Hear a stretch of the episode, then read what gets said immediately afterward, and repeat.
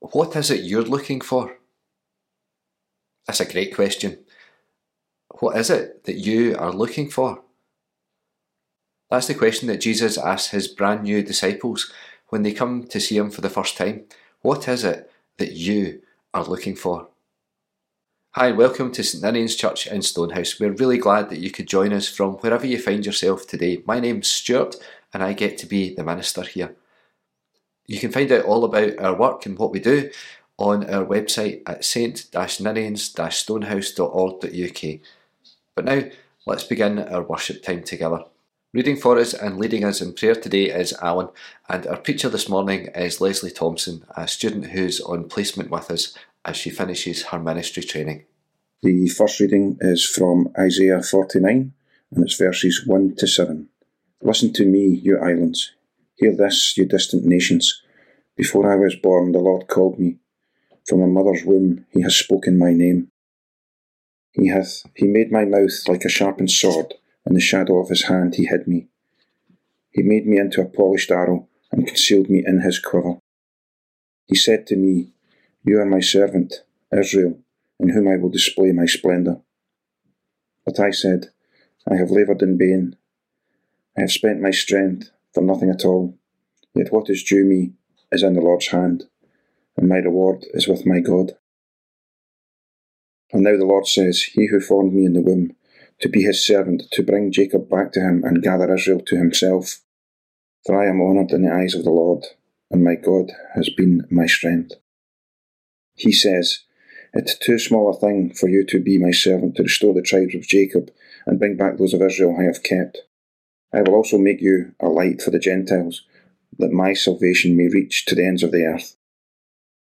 This is what the Lord says, the Redeemer and Holy One of Israel, to him who despised and abhorred by the nation, to servant of the rulers. Kings will see you and stand up, princes will see and bow down, because of the Lord who is faithful, the Holy One of Israel, who has chosen you. Reading from John 1, verses 29 to 42. The next day, John saw Jesus coming toward him and said, Look, the Lamb of God, who takes away the sin of the world. This is the one I meant when I said, A man who comes after me has surpassed me, because he was before me. I myself did not know him, but the reason I came baptizing with water was that he might be revealed to Israel. Then John gave his testimony. I saw the Spirit come down from heaven as a dove and remain on him. And I myself did not know him, but the one who sent me to baptize with water told me, The man on whom you see the Spirit come down and remain is the one who will baptize with the Holy Spirit. I have seen and I testify that this is God's chosen one. The next day, John was there again with two of his disciples. When he saw Jesus passing by, he said, Look, the Lamb of God. When the two disciples heard him say this, they followed Jesus. Turning around, Jesus saw them following and asked, What do you want? They said, Rabbi, where are you staying? Come, he replied, and you will see. So they went and saw where he was staying, and they spent that day with him. It was about four in the afternoon. Andrew, Simon Peter's brother, was one of the two who heard what John had said and who had followed Jesus. The first thing Andrew did was to find his brother Simon and tell him, We have found the Messiah. And he brought him to Jesus. Jesus looked at him and said, You are Simon, son of John. You will be called Cephas. Come and see the curiosity of a seeker. Come and see the invitation of one smitten. Come and see the catalyst that set in motion a whole world of adventure and intrigue, of excitement and trepidation, of unanticipated joy and heart wrenching sorrow. Come and see. To follow a summons and recruit others to venture out with us. Come and see. Our reading from the Gospel of John this morning is full of revelations in just 14 verses, we are provided with John the Baptist explaining to his followers just exactly how he knows that Jesus is the Messiah, God's chosen one. It then moves on to John recommending to his followers that they should now go and follow Jesus. And of course, this is where we hear those famous words Lamb of God. Now, so well known to Christians across the world as Agnus Dei. Lamb of God, who takes away the sins of the world, have mercy on us. Lamb of God, who takes away the sins of the world, have mercy on us. Lamb of God, who takes away the sins of the world, grant us your peace. These first few verses fulfill the purpose and the role given to John the Baptist by God. It's now complete. But this is not the end of the revelations. In the final six verses, we are made aware of the first two followers of Jesus and the first question asked of them by Jesus What do you want? Taken in different ways, this question can come across actually as quite sharp. It's quite a response to give, but I guess they were two strangers. These four small words that say so much. What do you want? Who are you? Why are you following me? What are you looking for? All the W questions. And in one word, they advise what it is that they are actually looking for. Rabbi. Rabbi or teacher. By using this one single phrase, we are alerted to the fact that these two disciples of John, well, they want to learn from Jesus. They have seen and understood that John the Baptist has pronounced or indeed ordained Jesus by testifying that this is the person, this is the one who is to come after and surpass himself. The Lamb of God who takes away the sin of the world. God's chosen one. So they go with Jesus to where he is staying and they spend the day with him. Imagine, if you can, a face to face, one to one meeting with Jesus. Then we see that recommendation thing, well, it happens all over again. Andrew, who's just spent the last few hours with Jesus, he immediately goes to find his brother Simon and he tells him all about the time that he has spent with Jesus, the Messiah. Andrew must have been really convincing in what he was saying and how he was reporting to his brother, as Simon goes with him right away to meet Jesus. And what a meeting that turns out to be. Simon must have made quite the impression. After looking at him, Jesus notes, You are Simon, son of John. You will be called Cephas. Now, we all know that Simon, from now on in, is known as Peter. And the Latin translation of Cephas is Petrus. And in Aramaic, Cephas means rock, and it was used a lot for naming boys. So, in just 14 verses, John has testified about Jesus. He sends two of his own disciples to follow Jesus, and then Jesus renames the third one to join them from Simon to be now known as Peter. John's Gospel strips away most of the details about John the Baptist's life, those details that we have found out before from the other synoptic Gospels. There's nothing here about his parents, his birth, or his naming, even his mother's relationship with Mary, the mother of Jesus. We don't find out what he wore or what he ate.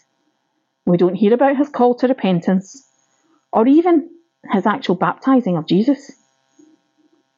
And all this seems to actually allow us to concentrate on John's utter dedication to his task of testifying to Jesus.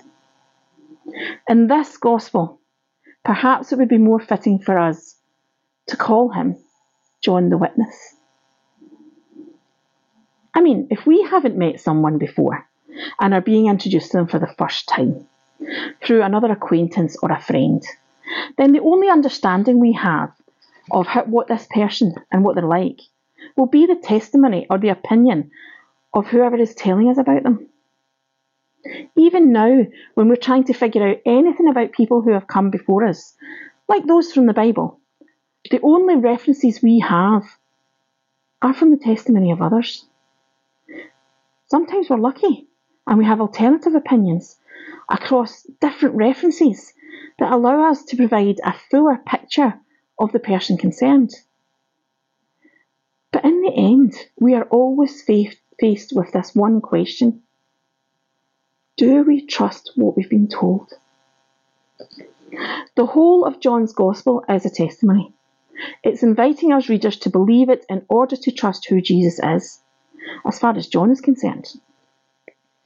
But not to just believe, but to follow, to speak to others about this Jesus, the Messiah. John provides the testimony with his naming of Jesus as the Lamb of God who takes away the sin of the world. But we're then witness to the gathering of the community of followers, followers who wish to learn and witness the life and work of Jesus the Christ. Thomas Brodie notes that this passage in particular, well, it transforms the self giving of sacrifice into the self giving of total teaching. This learning and understanding, it's not something that happens all at once. It will involve progress and growth. And what we have been told about la- those last couple of days through chapter 1 of John's Gospel, it exemplifies this.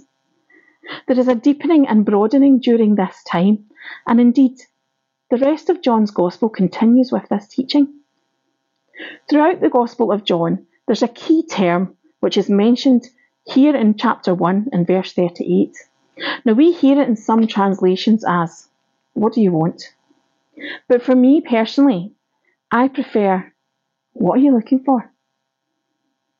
The whole looking for section, it can cover so many meanings, including to seek and to search, to try and attempt, to strive for, to want or desire, or ask or demand, to require or expect, to deliberate, to examine or investigate.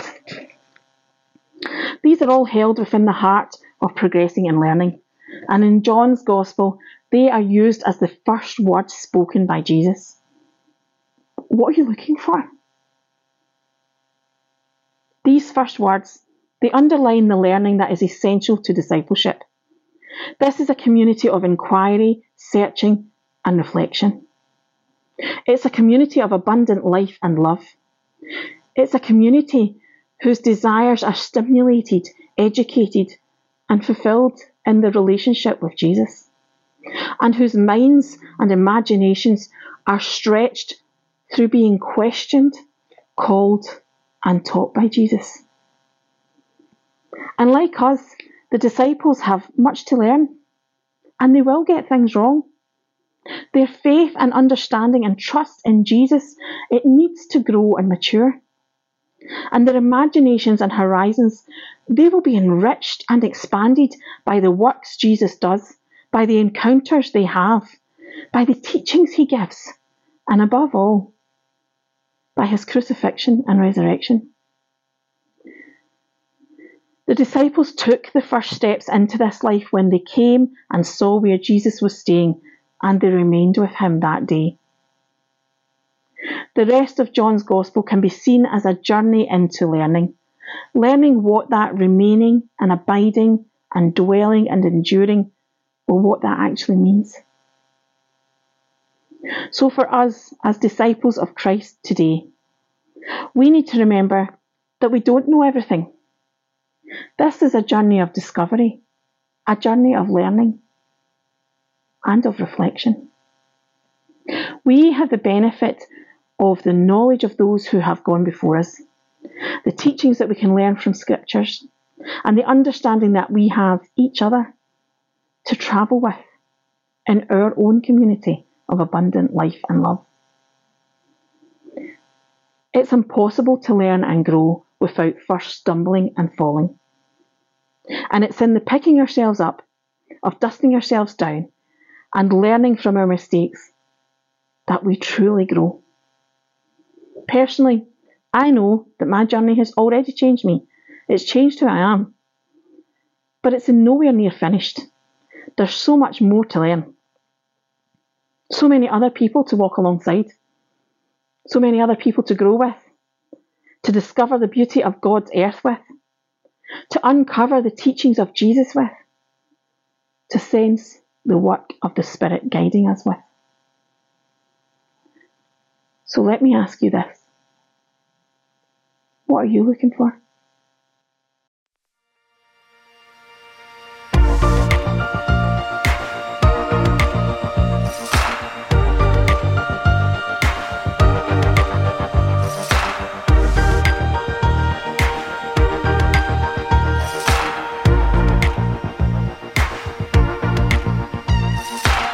We lift our voices to the Lord Most High. With joyful singing, we will glorify the great Creator, the author of all life. We are His people, and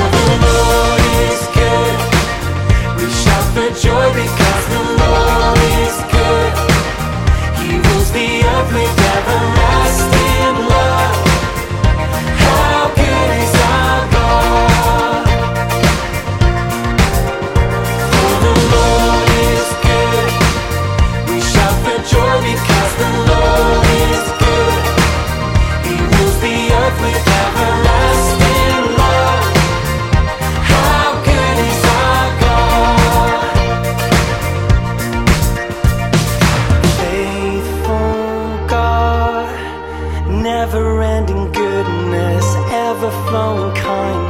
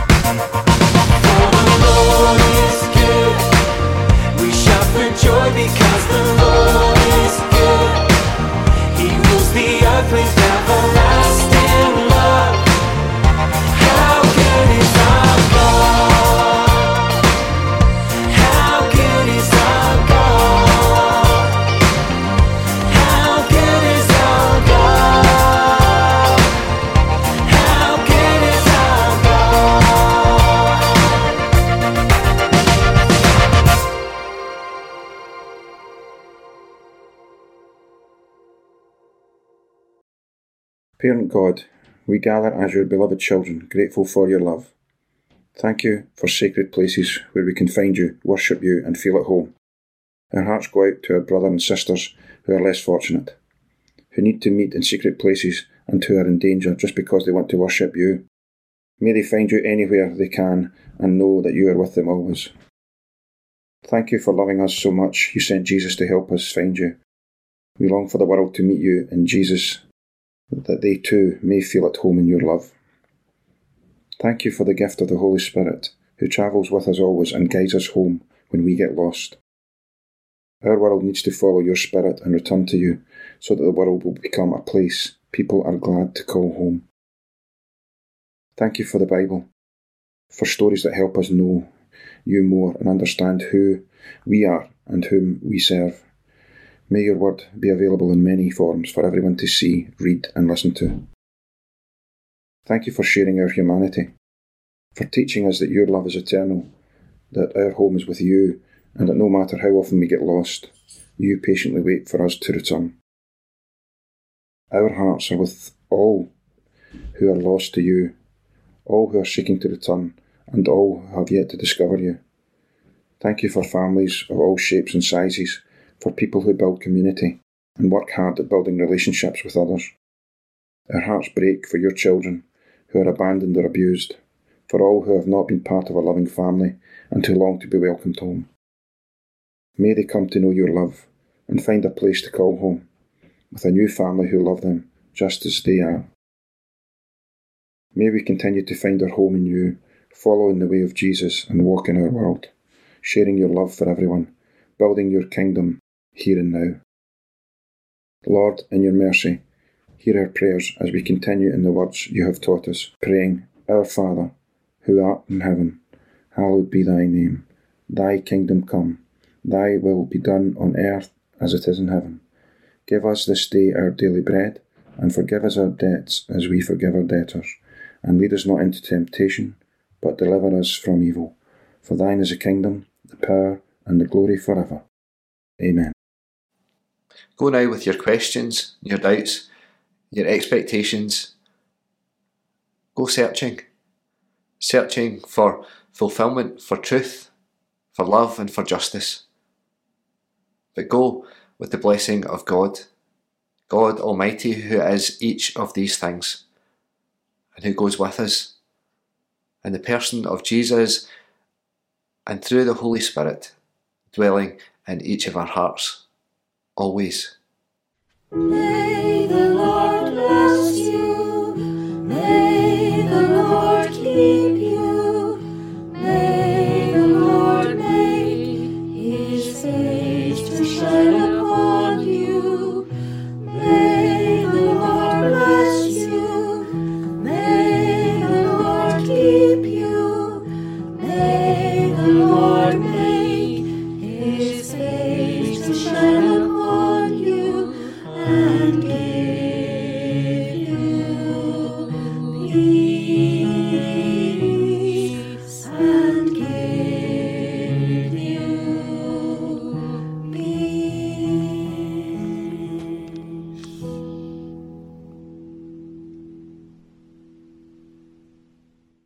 The food bank opens for collection on Sunday from 1pm until 2.30pm and every Sunday thereafter. Uh, obviously, it's been Christmas and New Year, so stocks are low, so any donations that you could bring to the food bank would be very gratefully appreciated. And don't forget, if you or anyone you know needs food, then they can come and collect food at the same time from 1pm until 2.30pm every Sunday at St Ninian's Church. Third Sunday Youth Club happens on the third Sunday of every month. It takes place from 7 till 8:30 p.m. and it's open to anyone who is aged to be in S1 to S6. It's free, it's loads of fun, and we'd love to see you there.